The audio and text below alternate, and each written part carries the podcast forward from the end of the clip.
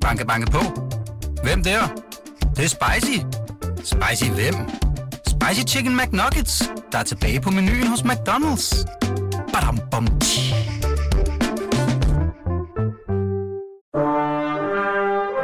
Du lytter til Radio 24 /7. Velkommen til Poesibogen med Knud Brix.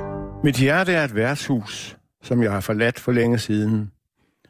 Dels fordi jeg ikke tåler alkohol længere i min høje alder, og heller ikke ryger nu om stunder, men mest fordi jeg ikke kan træffe salig Lea Nielsen der længere. Vi tager et nyt. Og et sidste råd. Læs dine digter op som en dry martini, som børsnoteringer med egen værdi og egen valuta, uden tøven, ind i åndens centrum, med eller uden briller, som på amerikansk, altså turkey talk, lige ud af posen.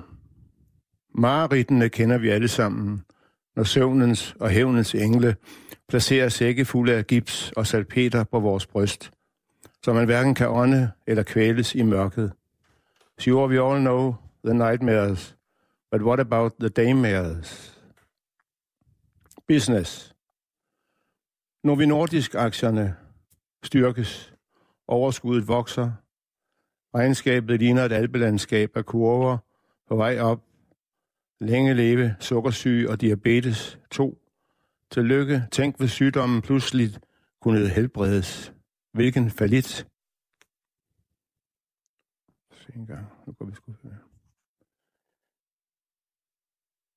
Som ormehullerne i gammelt egetræ, mit eget skrivebord for eksempel, betragter jeg disse irgange i sprog og dækning.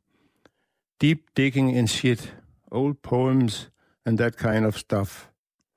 Mit beskedende bidrag til et forsøg på at dekonstruere poesien.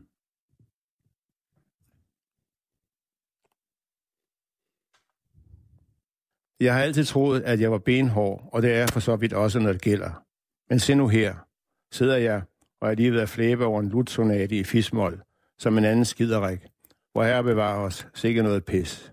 Mit hjerte er en buket roser, en efigie, selvfølgelig, som i alle hjertedigte. Ellers ville det også gå stærkt, da der er tale om afskårende roser fra brusen, orange og dødeligt smukke, købt til min elskede en kold decemberdag. En poetisk quiz. 1. Kan en digter være stand-in for sig selv? 2. Kan en sonet skrives uden substantiver og verber? 3.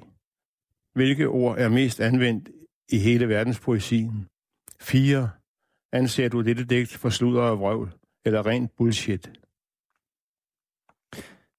Tak skal du have, Claus Okay, okay.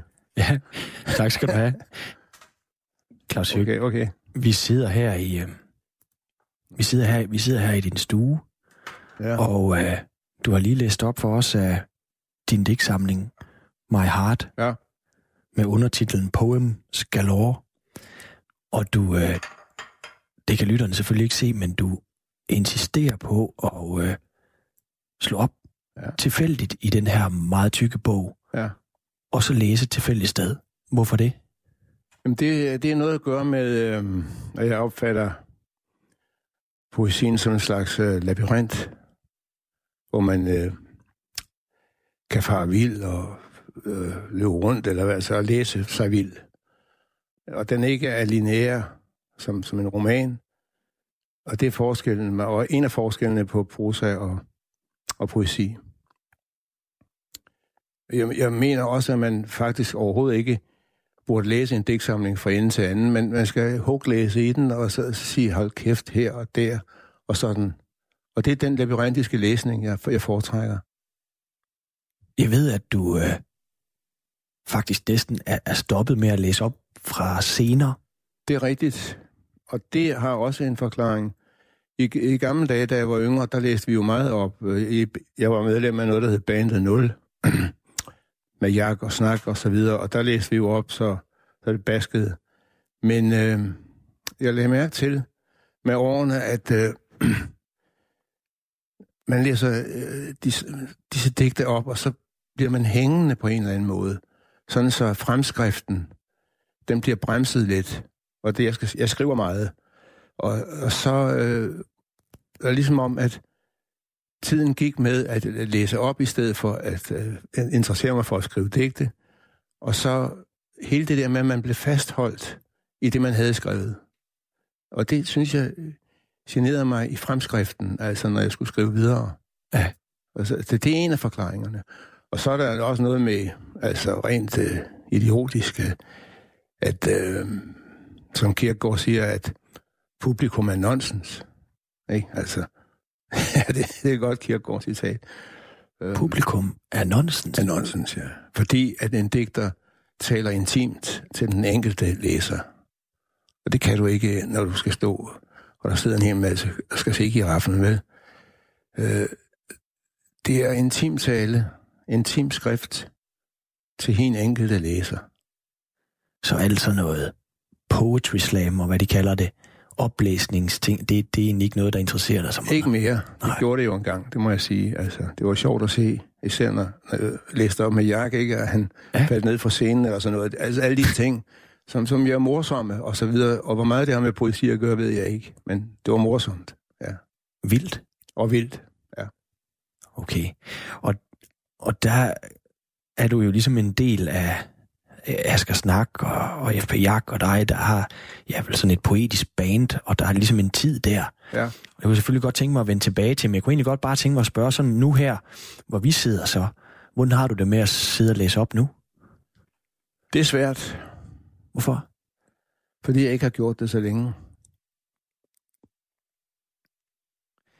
Og hvad, hvad vil du gerne? Altså, det er jo så der kommer til at sidde nogen og sidde og lytte til det her, ikke? Altså på den måde en mere intim oplevelse. Hvad vil du gerne have, at man på en eller anden måde, hvis man, hvis man kan få noget ud af en oplæsning, så altså når man ikke står foran et, et stort scene med alle... Jamen det, der kan man... er igen øh, lidt øh, loren ved det, fordi ja. stadigvæk, det er intim læsning, en intim tale til en enkelt læser. Ja.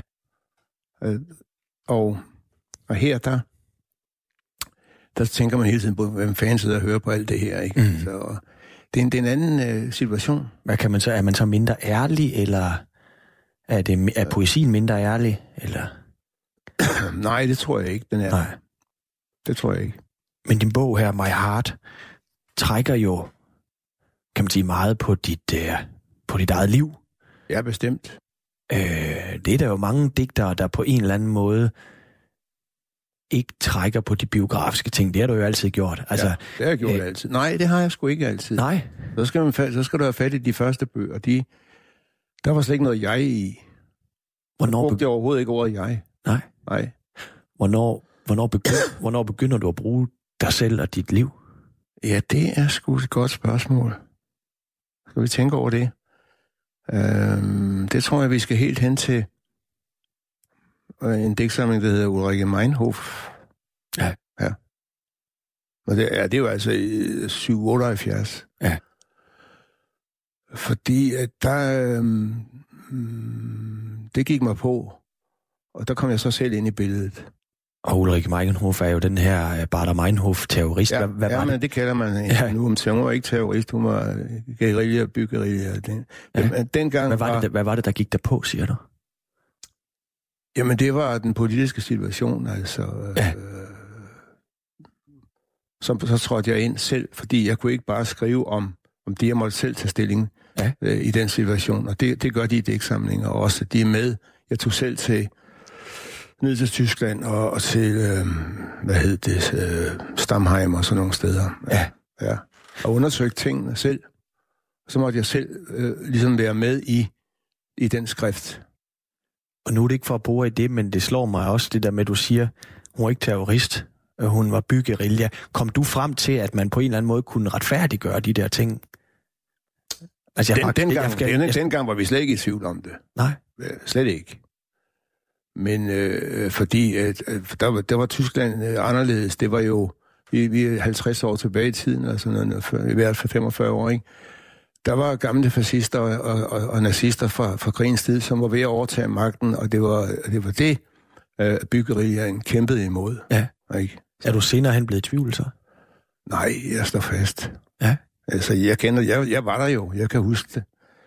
Ja. Øh, det, det er bag, Men i- efter, bag i dagens eftersnakken, Danmark- i- eftersnakken er noget andet, ikke? Altså. Jo. I dagens Danmark virker det bare som en voldsom ting, at man kan, du ved, at man siger, at, at terror kan retfærdiggøres, Det ikke? var ikke terror. Nej, Det, var, men det var jo drab. det er det også, når danske soldater slår afghanere ihjel, ikke? Men det, er jo, det kalder man jo ikke terror. Nej. Jeg kunne godt tænke mig at øh, prøve at vende, altså vende tilbage til, hvor det hele starter øh, på en eller anden måde, ikke? Hvad, hvor hvad starter? For dig. Øhm, fordi øh, du, det lå, lå, lå vel ikke lige i kortene, Claus Høg, at, at du skulle blive digter, vel? Altså, du, Overhovedet ikke. Jeg anede sgu da ikke, hvad jeg skulle blive. Nej. Nej. Øh, du vokser op under besættelsen. Du er ja. født i 38, ikke to år før besættelsen. Ja. Vokser op hos dine bedsteforældre. Øh, hvordan, kan, hvordan kunne det være? Jamen, altså, det er jo familiære forhold, ikke? Altså, min mor øh, blev skilt og sådan noget, og, og kunne jeg skulle passe dit arbejde. Hvor, hvor skulle jeg så være? Jamen, så skulle jeg ud og spidse forældrene, ikke? Sådan, Ja. ja. sådan var det jo, ikke? Og vokse op på Vesterbro? Ja. Hvad var, hvad var det for et, øh, Sønder Boulevard. hvad var det for... Det har, jo- du har jo så været ung der under krigen. Altså, hvad husker, ja. Ja. du, hvad husker du bedst af de år der? Jeg husker meget.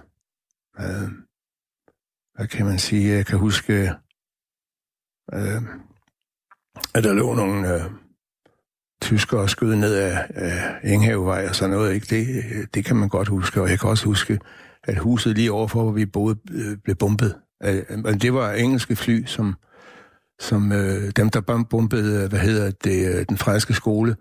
Der var en af dem, der røg, der røg ind i en mast derude på øh, terrænet der, og så, og så smed den nogle bomber for, for at komme op. Og de røg lige ned i et hus lige over, for, hvor jeg boede på Sønder Boulevard.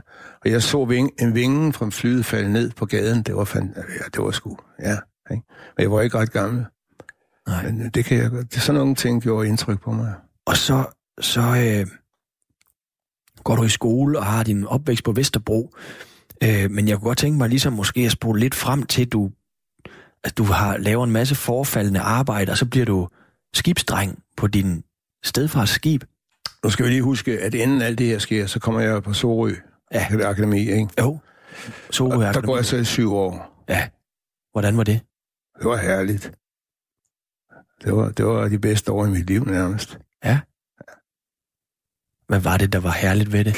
Det ved jeg sgu ikke. Sammenholdende? Øh, ja, jo, øh, frihed af en eller anden art. Fri for, for, for voksne.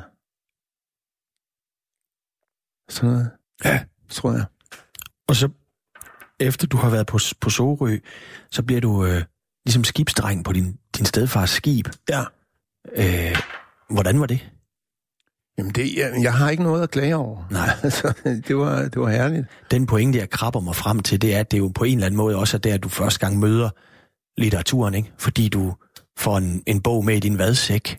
Ja, det er sandt. Hvad, hvad var det for en bog? Ja, det var Kierkegaards sygdommen til døden.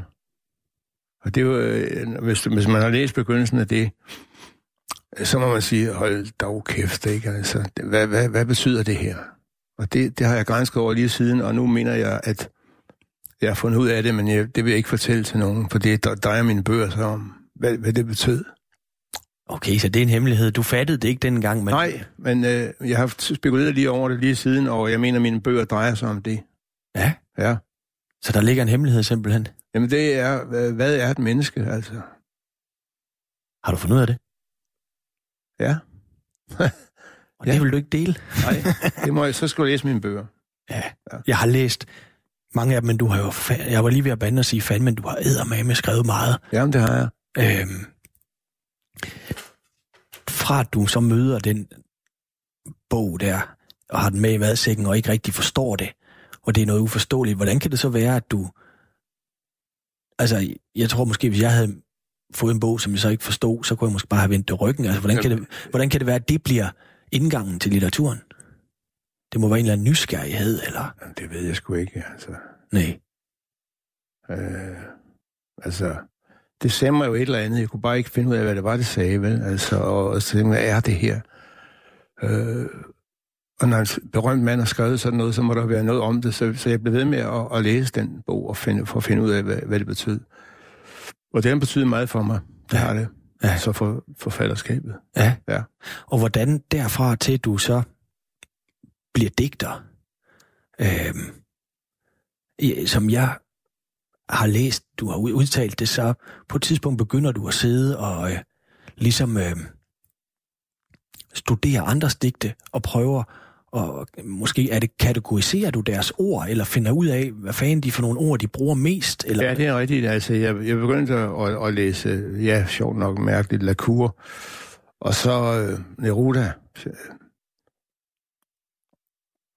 og så andre digter. Men, og så, så fandt jeg ud, så begyndte jeg at tænke, hvad, altså, hvad fanden er det? Øh, de bliver ved med at bruge de samme øh, ord, altså på en eller anden måde. Øh, så begyndte jeg at øh, rent matematisk at tælle op, for sjov, øh, øh, hvor mange ord de brugte af hver slags, ja. og hvor tit. Og det, det kan man se i et blad, jeg dengang udgav. Altså, vi lavede vores eget forlag og sådan noget. Og der lavede jeg altså de her optegnelser over 10 eller 20 forskellige digtere kurver for ordforbruget. Og så tænkte jeg, det var da mærkeligt, de bliver ved med at bruge de samme ord. Den kurve gælder hele tiden. Hvad er det for noget? Hvad er det for en uh, ufrihed, de er underlagt? Altså, hvorfor uh, ved de selv det her? Det gør de selvfølgelig ikke. Uh, så tænkte jeg, hvad nu hvis man uh, selv uh, ligger under for sådan noget? Det gør man jo så. Og det kan jeg lave om på, når jeg nu ved det. Uh, så var jeg jo inde i, uh, i, i kybernetikkens begyndelse. Jeg var jo inde i computernes uh, barndom her, ikke? Ja. Fordi det er jo algoritmer, det her Øh, at øh, folk bruger nogle bestemte øh, kurer uden at vide det, og det finder andre ud af, og så bruger de det til at sige, nu skal du bare se her, nu sender vi, og så køber folk efter det. Men jeg brugte det modsat.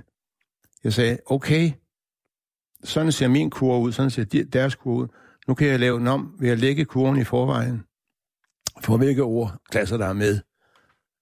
Og så bliver dækkene meget anderledes. Og det, det kan du læse i en stor dæksamling, der hedder Rejse, fem bind som siger, er helt syg, ikke? Men altså, fordi helt, der foregik alt det der. Helt syg? Ja, altså, jeg prøver at læse det, altså, det, det er gagag, ikke? Men det er også interessant, fordi jeg havde opdaget de her algoritmer, og, øh, og det er altså sådan øh, begyndelsen på en eller anden øh, computerdims, øh, ikke? Som, som jeg har fat i der, uden at vide det.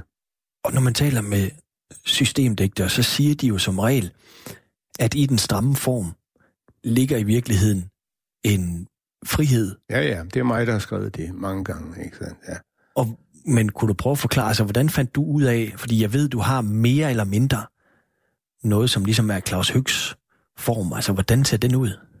Jamen det, det, det står her i, i sidste bind af, eller sidste del af My Heart, Hvis prototype.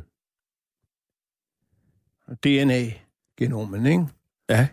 Der, hvis du der skulle... nåede jeg frem til, at, at, at gennem alle disse værker, at det er mit genom, det er, mit, det er min DNA som digter. Ikke? Altså, jeg bruger, så de ord der, de, de ordklasser, det, det er mig. Og enhver har sådan et genomen, hvis man, hvis man gider undersøge det. Ikke? Altså. Og hvis du skulle forklare det til en lytter, der ikke nødvendigvis lige sidder med din bog foran dig, hvordan, hvad er det så, Claus Høgs genomen er? Jamen, det, det kan vi sgu ikke. er det for stor en opgave? Nej, nej, det er det ikke, men det er altså... Ja, nu vil jeg ikke komme... Øh, navneord 11, verber 3, stedord 4, øh, andre ord 17. Genstand, grundlaget 3 til 4, udsagnsord led 4 til 3, osv. osv. Og hvis man gennemgår digtene, så er det ikke sådan. Men det er det i hele bogen, hvis du tager hele bogen. Fordi hver gang jeg har lavet 10 digte, så, så sørger jeg for at rette op, hvis, hvis der er noget, der ikke er i orden og så videre. Ikke? Men hvordan det skulle være en frihed, det er jeg ikke helt sikker på, at jeg forstår. Det lyder som spændende. Jo, friheden det lyder er spændende, den, tror jeg. at du selv har bestemt, øh, hvordan, altså i, man gør sig fri af, af, den, øh, af, den, af det, man ligger under for, som man ikke ved. Øh, altså, det sprog, du bliver født ind i, og, og dem, du læser og sådan noget, de påvirker dig. Og du kører så et bestemt sprog, men, men hvordan, er dit, hvordan er du selv egentlig? Dit eget sprog, så skal du væk fra det, at, øh, at, du, øh, at du er underlagt nogle andres for, øh, hvad skal man sige, forbrug og sådan noget. Ja. Og det var det, jeg, jeg gjorde ved at sige, de mennesker her, de, de skriver det her sådan her, uden at vide det. Og måske er det så i virkeligheden dem, der er slaver af et system, de ikke har kendt. Ja. Så, og så frigør man sig af det, ikke? Så derfor så, så, så bliver du fri ved at lave dit eget system. Og hvordan havde du da, da du opdagede den frihed? Så skrev jeg helvedes mange bøger. ikke, det kan du se. Ja. Fordi jeg blev ved med at bore i det og arbejde videre. Det er jo øh, en form for computer viden det her. Det er altså, altså det er algoritmer, vi snakker om her, ikke altså? Ja. Og, og de bruger dem bare anderledes. De bruger dem til at fange en. Til, for, hvad, hvad, hvad er det, han... Altså, øh, hvad er det, han ikke selv ved, at, at, at det kan vi bruge til noget, ikke altså? Er du, Hvis jeg selv ved det, så kan de ikke bruge det længere. er du matematisk begavet? Altså, Nej, overhovedet ikke. nej. Nej. Men du har sgu alligevel luret, altså det der med algoritmer og systemer, ja. at der, Ja, og jeg ved også, kan man hvad næsten et gøre system det? er. Der er ikke ret mange, der ved. Nej. Det kan vi hurtigt sige, hvad det er. ja, hvad er det? Det er et sæt af variable. Ikke andet. Og det vil sige, at i virkeligheden er hele verdens system, fordi man kan jo altid finde de variable eller parametre, det drejer sig om sten, eller hvad fanden det nu går ud på, og så sige, det er et sæt af dem. Ja. Så har du et system. Og så kan du bytte noget ud med nogle variable. Ja. Ja, det kan du gøre. Så laver du bare et andet system, ikke? Men det er sgu da en lille smule en skræmmende tanke, at altså fordi hvor er så den frie vilje? spørger ikke mig om det, men øh, det er jo det, jeg prøver på at vise, at den, at den er ved, at man opdager disse her ting. Og, øh, og så går imod det, altså. For hele, øh, hele den måde, som, som, som vi køber ind på og sådan noget, den, den er jo helt... øh, De, de ved jo alt om, hvad, hvad, om dig for eksempel, hvad, hvad, du, hvad du godt kunne tænke dig. Og, og de der, det ved du ikke selv. de, er der ting, de det. der ting bliver jo synlige med alt det her big data, og hvad har vi, ikke? Jo, Så er man blevet opmærksom på det. Men i virkeligheden opdager du det jo længe før. Længe før, selv- jamen det er sandt, men det er ganske digtere, der- tilfældigt. Ganske tilfældigt. Ja. Altså, jeg begyndte at sidde og sige, at det er mærkeligt, at de bliver ved med at bruge, øh, altså på den måde, der, hvad sker der, hvis man ikke gør det? Det, det var en underlig frigørelse, og, og, og sjovt, egentlig. Nu nævner du øh, Neruda, Pablo Ja. Neruda, Ja. øhm, som en af dem, du undersøgte som system. Jeg ved, at du... Øh, fordi jeg bad dig tage, tage noget med af en, du var inspireret af. Ja, Øh, hvad er det, du har taget med, eller du har hævet frem fra reolen? det er en af hans øh, tidligere bøger, der hedder Ophold på jorden. Øh, men, men hvorfor jeg er interesseret i Neruda, det er nok, fordi han lavede storværker. Altså, jeg var ikke selv klar over, at jeg skulle til det. Men det interesserede mig, at, at han, lavede, han har jo lavet fantastiske øh, store, øh, øh, store værker af øh, Ode til jorden, eller hvad fanden de hedder alle sammen. Og sådan, altså, han, han lavede store ting i poesien. Altså, øh, øh, øh, hvad skal vi sige, mængdemæssigt store ting, ikke? Altså, det kunne jeg godt, det kunne jeg godt lide. Ja. Og, øhm, og så kan jeg også lide selvfølgelig hans metaforbrug. Det er, jo, det er jo helt vildt, ikke? Altså, det er jo også en slags øh, krybende udenom det sædvanlige sprog.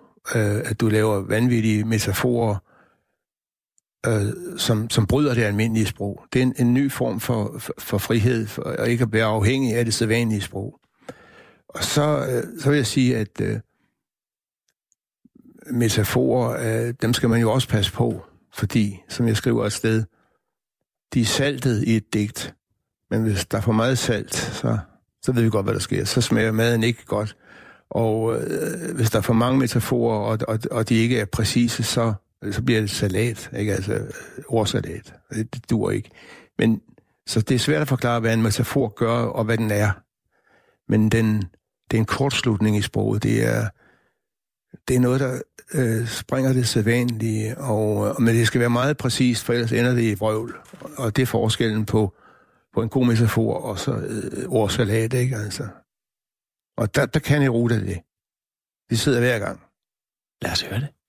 Skal vi høre Neruda? Ja, det synes jeg. Okay. Men det er et langt digt. Men vi kan jo stoppe Det det var en bog, jeg lavede dengang.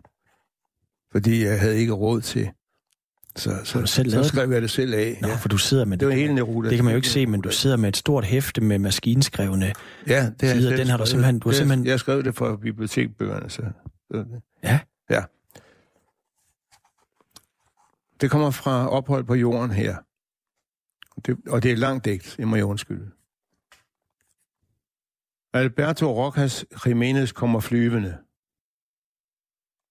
Mellem skræmmende fjedre, mellem netter, mellem magnolietræer, mellem telegrammer, mellem søndenvinden og vestenvinden fra havet kommer du flyvende.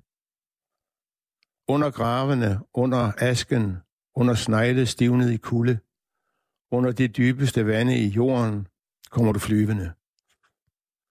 Endnu lavere blandt druknede piger og blinde vækster og sårede fisk, endnu lavere igen blandt skyer, kommer du flyvende. Fjern fra blodet og benbunkerne, fjern fra brødet, fra vinen, fjern fra ilden, kommer du flyvende. Fjern fra eddiken og fra døden, blandt forrødelse og violer, med din himmelske røst og dine våde sko, kommer du flyvende.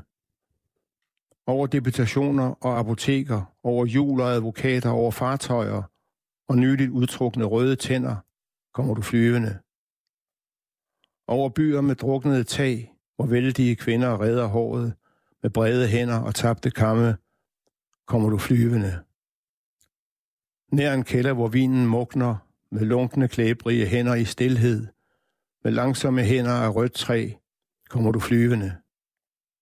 Blandt flyvere, som er forsvundet, ved siden af kanaler og skygger, ved siden af begravede hvide liljer, kommer du flyvende. Blandt flasker med bitter farve, blandt ringe af anis og ulykke, med løftede hænder og grædende, kommer du flyvende. Over tandlæger og forsamlinger, over biografer og tunneler og ører, i ny klædning og med slukkede øjne kommer du flyvende. Over din kirkegård, uden mure, hvor sømændene farer vild, mens din søde regn falder, kommer du flyvende.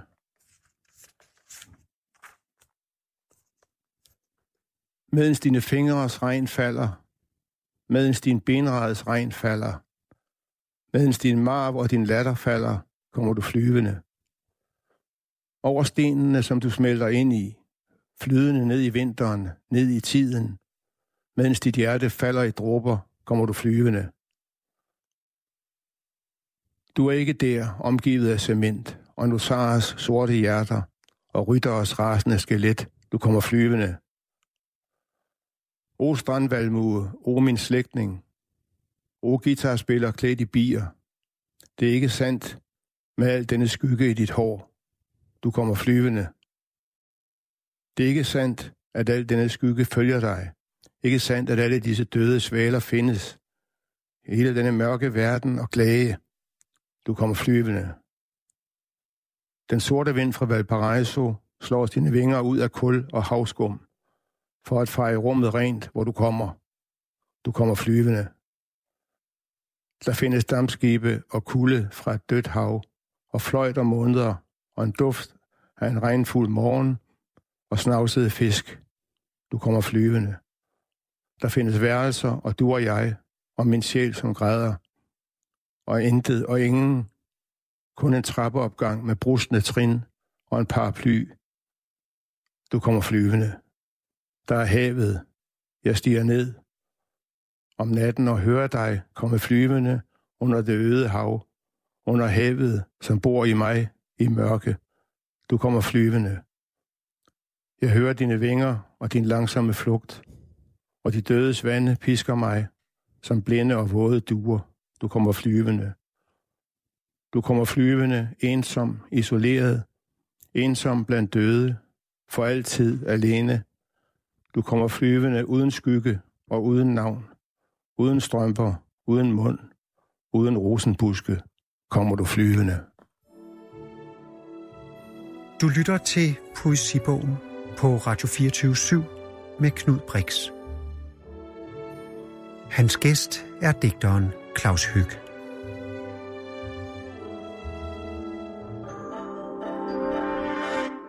Claus Hyg, du læste op af Nerudas bog, som du sådan set selv har skrevet ind i, uh, ind i dit eget hæfte ja, og lavet, lavet din egen bog. Min egen øh, bog, ja. altså, øh, hvad er det ved det her digt? Altså, jeg kan godt mærke, at der virkelig er noget i det, men jeg er faktisk lidt i tvivl om, hvad fanden det er der. Jeg ved ikke, hvad det er. Nej. Ved, ved du det?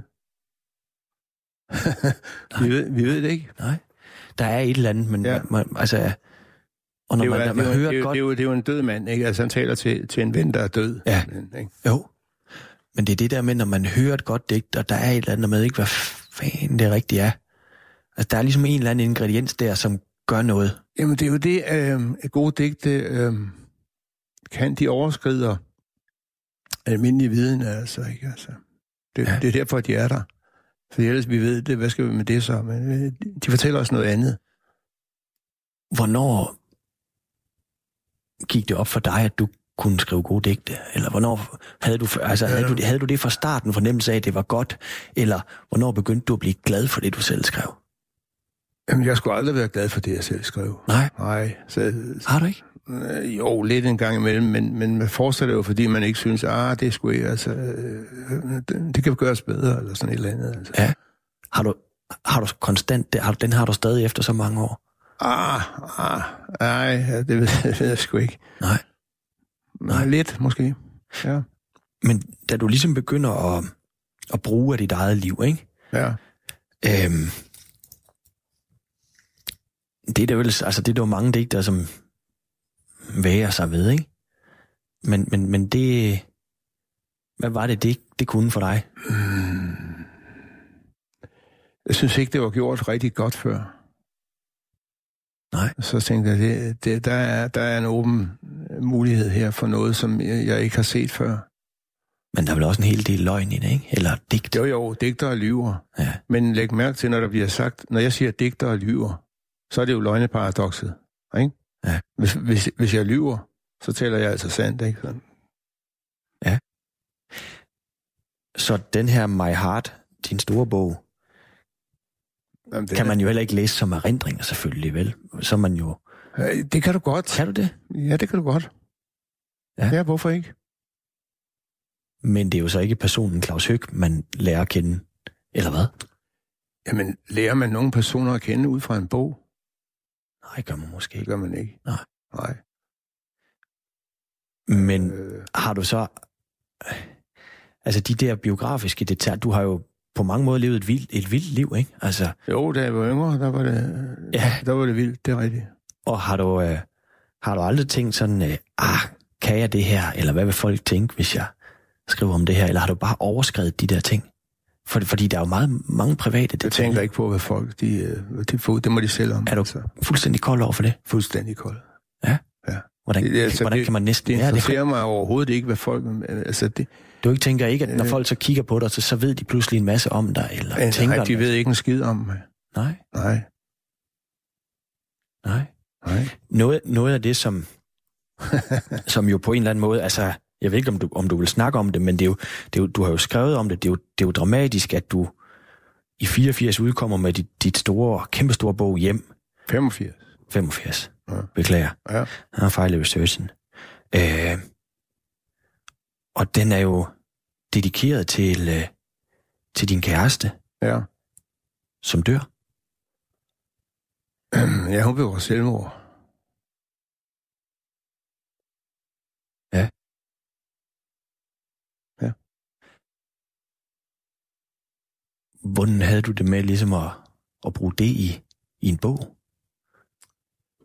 Jeg brugte det jo kun fordi, jeg var midt i bogen, da det skete, så øh, kunne jeg jo ikke øh, komme væk fra det. Nej. Nej. Så du var nødt til ligesom at dedikere den til hende. Ja, bestemt. Og, og skrive om, at øh, det står jo, hun tog sit liv, ikke simpelthen? Og det er jo selvfølgelig en kæmpe sorg. Øh, og der går det jo igen ind og bliver meget, meget privat, ikke? Jo. Og jeg ved ikke egentlig, hvad jeg fisker efter andet, end at jeg tænker, at det må fandme godt nok være... Et eller andet sted synes jeg måske bare, du er lidt modig, at du tør skrive om de der ting, ikke? Som en, en kæmpe sorg. Ja, det ved jeg sgu ikke. Altså, det, det, det tænker jeg ikke over. Det, det er der bare. Det, det kommer bare. Altså, altså, jeg er midt i et værk, og øh, jeg skriver om mit liv, og så, så var det en del af mit liv. Det, det kan jeg da ikke sige, at det var ikke en del af mit liv, altså. Det kunne man jo godt. Hvordan? Man kunne lade være at skrive om det. Og så skulle jeg stoppe bogen. Ja. Fordi den ellers vil blive uærlig, eller? Ja, på en eller anden måde. Altså, øh, nu, nu, var- nu var det hjem. Det er en bog, der, der drejer sig om... Øh, egentlig om Danmark, ikke? Så vidt jeg kan huske. Ja. og, øh, og der fletter jeg mit liv ind i, at, at jeg altså også er, er til. Øh, jeg ikke bare øh, skriver om om skyer og, og buske og træer, men øh, der er også et menneske til stede.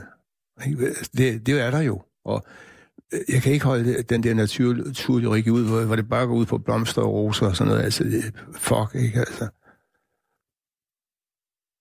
det er der ikke... Det er der, altså, der er jo et menneske bag alt det her, og det vil vi da gerne vide noget om, hvordan det hænger sammen med, med alle disse roser og blomster, eller hvad helvede det er for noget, ikke? Altså, sådan er det der. Man må da skrive øh, ud fra hjertet. Altså, det andet det er da ligegyldigt, i og for sig. Ja. Ikke? Lidt. Du er jo også, og det er jo ikke i samme boldgade, men jeg kan alligevel se, det ved jeg sgu ikke, om der er en parallel, men du har jo også været meget ærlig omkring, at en af de store sorger i din liv er, at du har været barnløs. Ja, ja. Men altså, jeg lægger det på bordet, det der, det der har været, og det, det der rører mig, og sådan som jeg er. Ja. Sådan er det. Du vil gerne, rigtig gerne, selvfølgelig gerne have haft, haft børn. Det vil jeg, men øh, øh, i min første kone, så besluttede vi, at det ville vi ikke. Ja. Og så kommer hævnen, ikke? Nå, det vil du ikke, nej, så skal du sgu heller ikke have noget. Eller sådan noget i den stil, ikke? Noget til, ja. Og så begår din kæreste selvmord, og så bliver du gift med litteraturprofessor Anne-Marie Maj. ja, men det er mange år siden nu. Jeg har Og været der- gift med hende i 35 år, ikke? Altså, Ja. Alt det her ligger jo tilbage i min, min tid, hvad skal man sige, min første halvdel af mit liv. Ja. Og nu hvor du uomtvisteligt på en eller anden måde er i måske det sidste halvdel, Ja, det må vi nok sige. kommer man nok ikke ud Nej, det må vi ikke undre. Du er jo... Øh, Jeg prøver at holde fast, men at øh, vi er nok øh, i, i slutspillet, ikke? hvordan har du det med det? Ja, det er et godt spørgsmål. Man, man lader som om, at det ikke betyder en skid, ikke? Men Ja. øh, man kan jo godt mærke, at øh, man planlægger ikke på samme måde. Øh, Nå, 10 år, nej, den går sgu ikke. Øh, 4 år, ah, måske. Altså, ikke? altså, det er noget derhen af. Man planlægger ikke på samme måde. Men man kan godt mærke, at tiden er kort. Det kan man godt.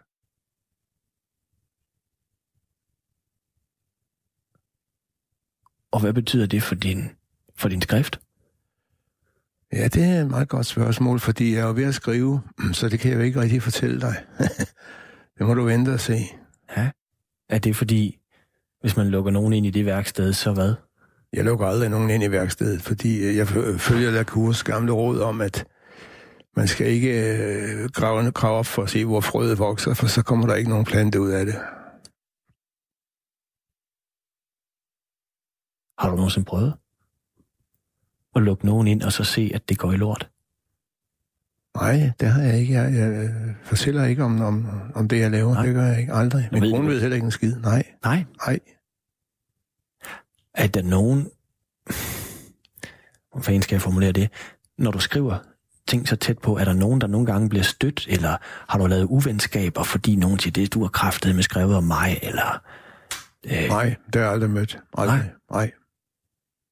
Fordi det er der jo mange, især måske romanforfattere, hvor de skriver et eller andet, der ligger op af virkeligheden, så bliver folk pisse sure på dem, eller så siger de, at det må først udgives bagefter, eller man prøver at sløre men, tingene. Det øh, gør du jo slet ikke. Du skriver jo om...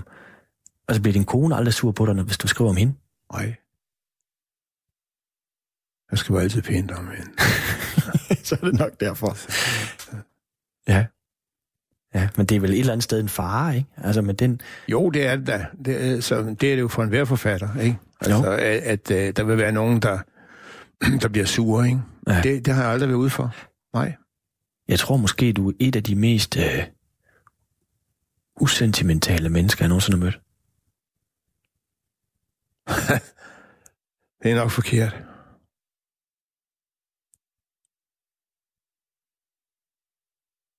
Jeg tror, det er forkert. Du kender mig ikke. Nej, Nej. men i forhold til, at du på en eller anden måde, jeg vil, lige, jeg vil ikke sige kold i røven, men, men, øh, Nej, men øh, du kender mig jo ikke, mand. jamen ikke personligt, men i din skrift er du kold i røven, ikke? Øh, Jo, ja, et eller andet sted er jeg kold i du er jo, røven. du er jo Ja, varm, ja, du er det er jo det er jo menneske, og et åbent, Nå jo, slet ikke men, men det... Men, men, men, men du virker ikke som en, der dyrker sentimentaliteten. Nej, det gør jeg sgu ikke. Det er rigtigt. Hvad så det er for noget? Ja, det ved jeg heller ikke. Nej. Men, men, og derfor bliver det jo måske også underligt spørgsmål, men hvad vil du egentlig gerne huskes for? Eller tror du, du bliver husket? Nej, det tror jeg sgu ikke. Måske for systemerne. Altså. Måske for øh, algoritmerne. det, var, det var en mand, der brugte algoritmer pludselig. Ikke? Altså, i, I poesien kan man det. I poesien, som er så følsom og sådan noget, kan man sidde og lave matematiske beregninger. Hvad er det, det for noget? Så ikke en klovn. Men det måske huskes for. Det er måske heller ikke noget dårligt eftermæl. Det ved jeg sgu ikke. Der er, det, er, det er svært at blive husket som, som digter, ikke? Hvorfor er det så svært? Er det, fordi man siger noget om sin samtid snarere? Altså, i virkeligheden burde digte jo kunne Ja, læse det alt. ikke, jeg har tænkt over det, men øh, dem, der bliver husket, ja, Men det er jo ikke for deres digte, det er jo Nej, for alt muligt det er udenom. for alt muligt andet. Ja. ja. Ja, det er rigtigt. Ligesom du selv sagde, det var sgu sjov med Jack, og han var dramatisk. Og ja. det er jo det for, altså hvis du siger FP Jack, dem der kender ham, så er det sådan noget med, at han ville drikke sig ihjel, inden han var 30. Præcis. Eller, eller strunge hoppe ud af vinduet. hopper ud af vinduet. Ja, Strunge kendte jeg jo. Jeg var meget gode venner med Strunge. Strunge. Vi havde jo et, øh, et band, der, eller hvad skal vi kalde det, der hed... Hvad fanden hed det? Nu kan jeg ikke engang huske det, men, men øh, vi boede jo også tæt på hinanden. Ja. Og Anne-Marie har jo skrevet bøger om ham og sådan noget. Så, ja. Men øh, Men er det der skisma med, at det man måske bliver husket for, er noget af indpakningen, og ikke bøgerne? Hvad, hvad synes du om det? Eller Dan Tyrells sorte negle, eller... ja, det er jo ikke rart, vel, at tænke på. Men, men sådan er det nok. Og det har aldrig fået dig til at tænke, at nu må jeg fandme skære ud på en eller anden måde, så de kan huske mig. Øh, nej, Det ligger ikke til dig. Nej, jeg kunne jo måske have, dengang have taget en maskinpistol, for det havde jeg dengang, jeg var i hjemmeværende i mange år. Og så skudt rundt det, øh, så, så var man lidt husket for det. Men, men hvorfor dog det? Jeg er digter. Er du, er du ligeglad med, hvor mange bøger du sælger? Altså, hvis man nu siger, at det, det er man ligeglad med, så er det løgn, ikke? Men, men øh, det betyder ikke så meget. Nej. Det gør det ikke. Nej, Nej. nej. Igen fordi jeg skriver. Og det, det, det er mit... Øh, altså, jeg skriver til det enkelte menneske. Og øh, så er der nok ikke så mange. Men publikum er mange, ikke? Det, det er jo kæmpe. Så, men, og de køber bøger, så, så længe man lever, og så køber de sgu ikke flere bøger. Men øh, måske har man en chance med, med det enkelte menneske, at, det kører videre på en eller anden måde. Og, og øh, jeg ved ikke rigtigt, altså at du, du siger, at du på en eller anden måde, via din kirkegårdbog, du får med i vadsækken, har, har knækket lidt, hvad fanden det vil sige at være menneske, men du vil ikke, du vil ikke fortælle det, så skal man læse dine bøger, men er du, jo, eller man kan læse Kirkegaard. eller man kan læse kirkegård selvfølgelig, men er du, øh, er du optimist på menneskehedens vegne? Det har jeg været. Michael spurgte, Strunge spurgte mig en gang, jeg tror det går, Claus. Altså, det tror jeg sgu. Men det kan godt at jeg ikke tror det længere. Jeg tror det sgu ikke. Men øh, vi, må, vi må være optimister, ikke? Altså, så må jeg sige, det, nu må du ikke være sort. Altså, øh, Nej. Nej. Men hvad er det, der, hvad er det, der gør, at du har... Det er alle disse ting, der sker. Men altså, alle disse parametre i, i verden, som, som vokser hele tiden. Befolkningstilvæksten, øh, forureningen, øh, ja, alle disse ting. Øh, globaliseringen, altså, altså videre, det, det kan jo ikke holde. Men nu, altså jeg var bare et barn i 80'erne, ikke? Det kan jo ikke holde. Jeg var stadig et barn på mange måder. Ja. Men dengang kan jeg huske, mine forældre havde sådan en med, du ved, der var sgu da også en, en eminent trussel. Altså, det var sådan noget med Atomtrussel. atomtruslen, ja. og... Øh, den er der jo også. ja, Den ligger også og venter på os. men så gik det hele jo alligevel, og nu er vi så inde i... Nu er alle, altså, men, men for fan, altså, det er jo ikke nødvendigvis jorden, der går under, men det er måske menneskeheden, der går under. Men jorden skal vel... Jorden består. Det, det er jo ikke det, jeg siger. Jeg siger, det er menneskeheden, øh, som, som har en, et, et problem, ikke? Bekymrer det dig? Ja, det gør det. I allerhøjeste grad. Så hvad siger du til hele den, for eksempel i poesien, bølge, der kører af unge digtere, som, ja, måske det er en fornærmelse at kalde dem økodigtere, men som på en eller anden måde virkelig tager det her ind i deres skrift? Men det har jeg selv gjort hele tiden jo, ikke? Ja. Ja. Altså, Så det synes der du- er ikke tale om økologi, der er tale om økologi, ikke sandt? ja, og så, sådan er det. Der er ikke tale om økologi, der er tale om økologi. Ja, jo, men altså, den gamle, en gammel vittighed, ikke? Men, ja. men det er fordi, at der er meget økologisk øh, stof i mine bøger, ikke? Altså, Ja. ja. lige fra starten. Ja. ja. det må nu også være lidt trist på en eller anden måde at være, nu siger du det selv, i, i det sidste kapitel af livet, så miste troen på menneskeheden på en eller anden måde, eller på at Jamen, jeg har ikke mistet troen på menneskeheden, men jeg, jeg er bange for, at vi ikke overlever muligvis. Det ved jeg, altså, det, jeg synes, det ser troende ud, sådan Ja. jeg sige det. Det Okay. gør det. Okay. Det synes jeg. Og for mig privat, noget af det værste, jeg tænker på, det er sådan med det der, udover det kan være svært at sætte forbrug ned, det kan være svært med alt muligt med det her, ikke? Ja. Det er svært at leve anderledes, men det jeg altid tænker på, det er mine unger. Så Det er tænker, det. jeg, så Altså, tænker jeg, det, det har jeg ikke, det problem, men det har du, og det har I. Ikke? Ja. Altså, det er et stort problem for dig, sandsynligvis. Og også for mig, fordi øh, altså, det ligger jo i, at menneskeheden er truet. Altså, den truer sig selv. mm. og, og, øh, og hvad med poesien af den sort? Nej, det, det, det tør jeg sgu ikke sige noget om. Nej. Nej. Men det kan godt være, at det er lidt ligesom med, med alt muligt andet. Det skal nok gå alligevel, altså. Så kommer poesien Altså, på der er jo det, at øh, når, når, når menneskeheden me- har været mest truet øh, igennem årene, så har der jo altid været en eller anden forløsning, et eller andet, der, der er kommet og har, har reddet os, ikke altså? Ja. Og det, der ved vi ikke, hvad er endnu, hvad det skal være. Men altså, hvis det fortsætter ligesom det gør nu, og der ikke kommer noget, så er det lost, ikke? Det kan, det kan være jo se. Mm. Måske ligger det også i systemerne så, at vi er indkodet et eller andet sted til, og alt det her med vækst. Nu, nu læste du jo også et digt, og digt deroppe i My Heart omkring vækst og kurve og sådan noget, ikke? Ja. Altså måske er der et eller andet i den der vækst. ja men væksten er, vækstkurve, som- øh, den er uhyggelig, væksten, ikke altså? Altså blandt andet overbefolkningen, det er jo en vækst, der, der vil noget, ikke? Ja, det er der bare ikke ret mange, der snakker om. Nej, det tør man jo ikke. Nej. Det snakker jeg om. Fordi vi, vi udrydder jo, øh, jeg ved ikke, hvor mange øh, dyreraser og planteraser hver dag, ikke? Altså, Ja. hvad er det for noget? Og øh, menneskeheden er jo, den er grum, ikke? Og det er selvfølgelig også, ja, det er pisse ærgerligt, men tiden løber stærkt, og vi skal. Ja. vi skal jo så på en eller anden måde lige spole tiden tilbage til din, Til min første, til din debut, ikke? Som jo så så... har vi netop noget omkring det. Ja. Skal vi tage det? Ja, Det synes jeg, men jeg kunne egentlig godt tænke mig, hvis jeg kunne nå at spørge dig om, øh, hvordan du har det med din debut i dag, fordi jeg har haft mange inden, der siger, at øh, ja, og debuten, og ja, og det var måske ikke rigtig mig, og jeg havde ikke fundet mig selv, og, men hvordan har du det med din debut? Jeg synes, det var en, en, en glimrende debut, og jeg øh, øh, blev jordet fuldstændig. Det var fantastisk, ja. Hvorfor var det fantastisk? Fordi det gav mig mod til at fortsætte sig. Nu skal det, det, skal, det skal være løgn. ikke? Der var også gode, der var også nogle gode imellem. Så. Tusind tak, fordi vi måtte Ja, komme herned til, på Fyn og besøge Okay. dig, Claus Høgh. nu skal I få øh, fra min første bog, min første øh, forrejse.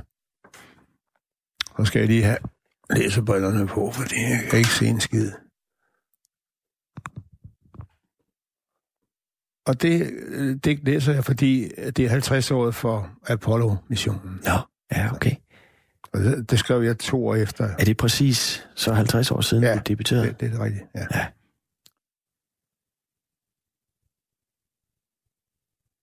Skal vi fanden det for noget? Jeg har lagt den forkert. Skal vi se. Ja. Højere, højere endnu. højere er ingen nået. Dette er historie, et øjeblik, der vil gå over i analerne. Journalerne, kantater og hyldestigte. Mennesket kom med fred og en olivengren, lagde en måne under sig eller til sin vækst. Højere, højere endnu.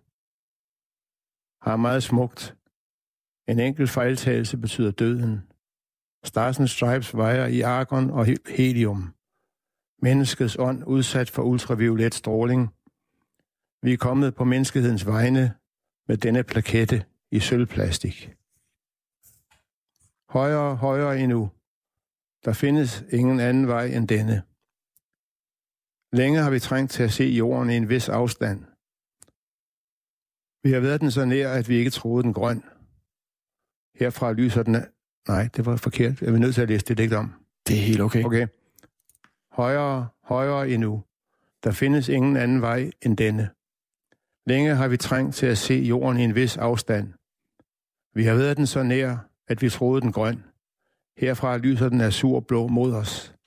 Allerede længes vi stærkere mod dens titaniske duft. Højere, højere endnu. Jordopgangen. Et hav af violer for os på disse zirkoniumsletter. Længe har vi trængt til at se mennesket i et andet lys. For ofte kaldtes vores selvglæde for humanisme. For ofte tvang vi horisonten under vores alen, under vores jurisdiktion. Højere, højere endnu. Skal vi en dag krydse Mare Embrium for at døbe en navnløs tænde? Skal vi kortlægge Ptolemæus til den mindste sten, eller grænske sinus, iridium nøjere og nøjere?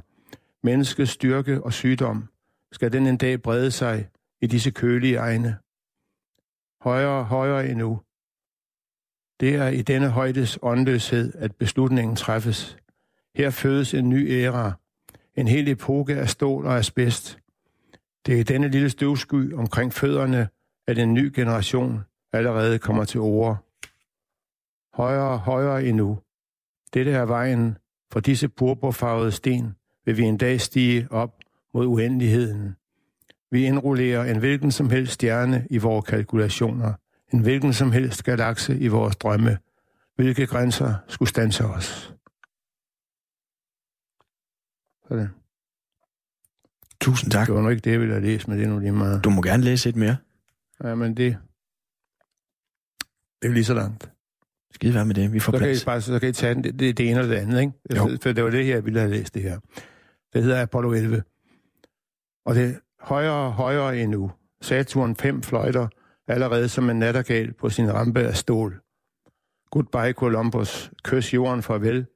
Hils himlen og stjernerne. All is go. Then ignition. And finally lift off. Hils stilheden, stilheden, stilheden. Højere, højere endnu. Din komethale brøler af nyfødte sole. Hele menneskets kraft samlet i en eneste åndeløs acceleration. Mennesket hæver sig over sig selv i en sky af brint og stjerner. Mennesket ophæver sig selv. Dette er menneskets styrt i højden. Højere, højere endnu. Apollo smukkere end nogen statue. Smukkere end den Gud, den er opkaldt efter. Støbt i stål og aluminium. Hugget ud af menneskets ånd. Nu forlader den os i en strålende bue på vej mod sit frie fald. Højere, højere endnu. Dette er et øjebliks rasende feber. 6.000 graders Fahrenheit. Menneskets hjerne på kogepunktet. Menneskets hjerte pumper et samlet tryk på 3.400.000 kilo ud i rummet. Her leverer en hel kultur, en hel menneskehed, brændstoffet. Højere, højere endnu. Et gry af høj mening tændes på menneskets pande. Et gry af sole og rustne galakser. Mennesket har et møde med månen. Mennesket har et sidste rendezvous med sig selv derude, hvor seglerne ender. Højere, højere endnu. Der findes ingen højere rampe for menneskets tanke, intet højere trin for menneskets drømme. Herfra udfordres et univers. Dette er menneskets højeste time. Der findes ingen højere indsats, ingen højere fejltagelse end denne. Højere, højere endnu. Med en fart på 39.260 km i timen gennembrydes den episke dimension. Panelerne gløder af sikker kontrol. Mennesket forsøger et sidste feedback i sine kalkulationer. Nu er det forgæves. Farten øges bestandigt. Sådan der. Du lytter til Radio 24 /7.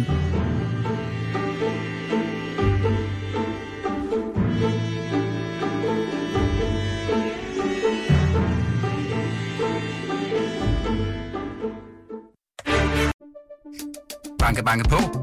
Hvem der? Det, det er spicy. Spicy hvem? Spicy Chicken McNuggets, der er tilbage på menuen hos McDonald's. Badum, bom, tji.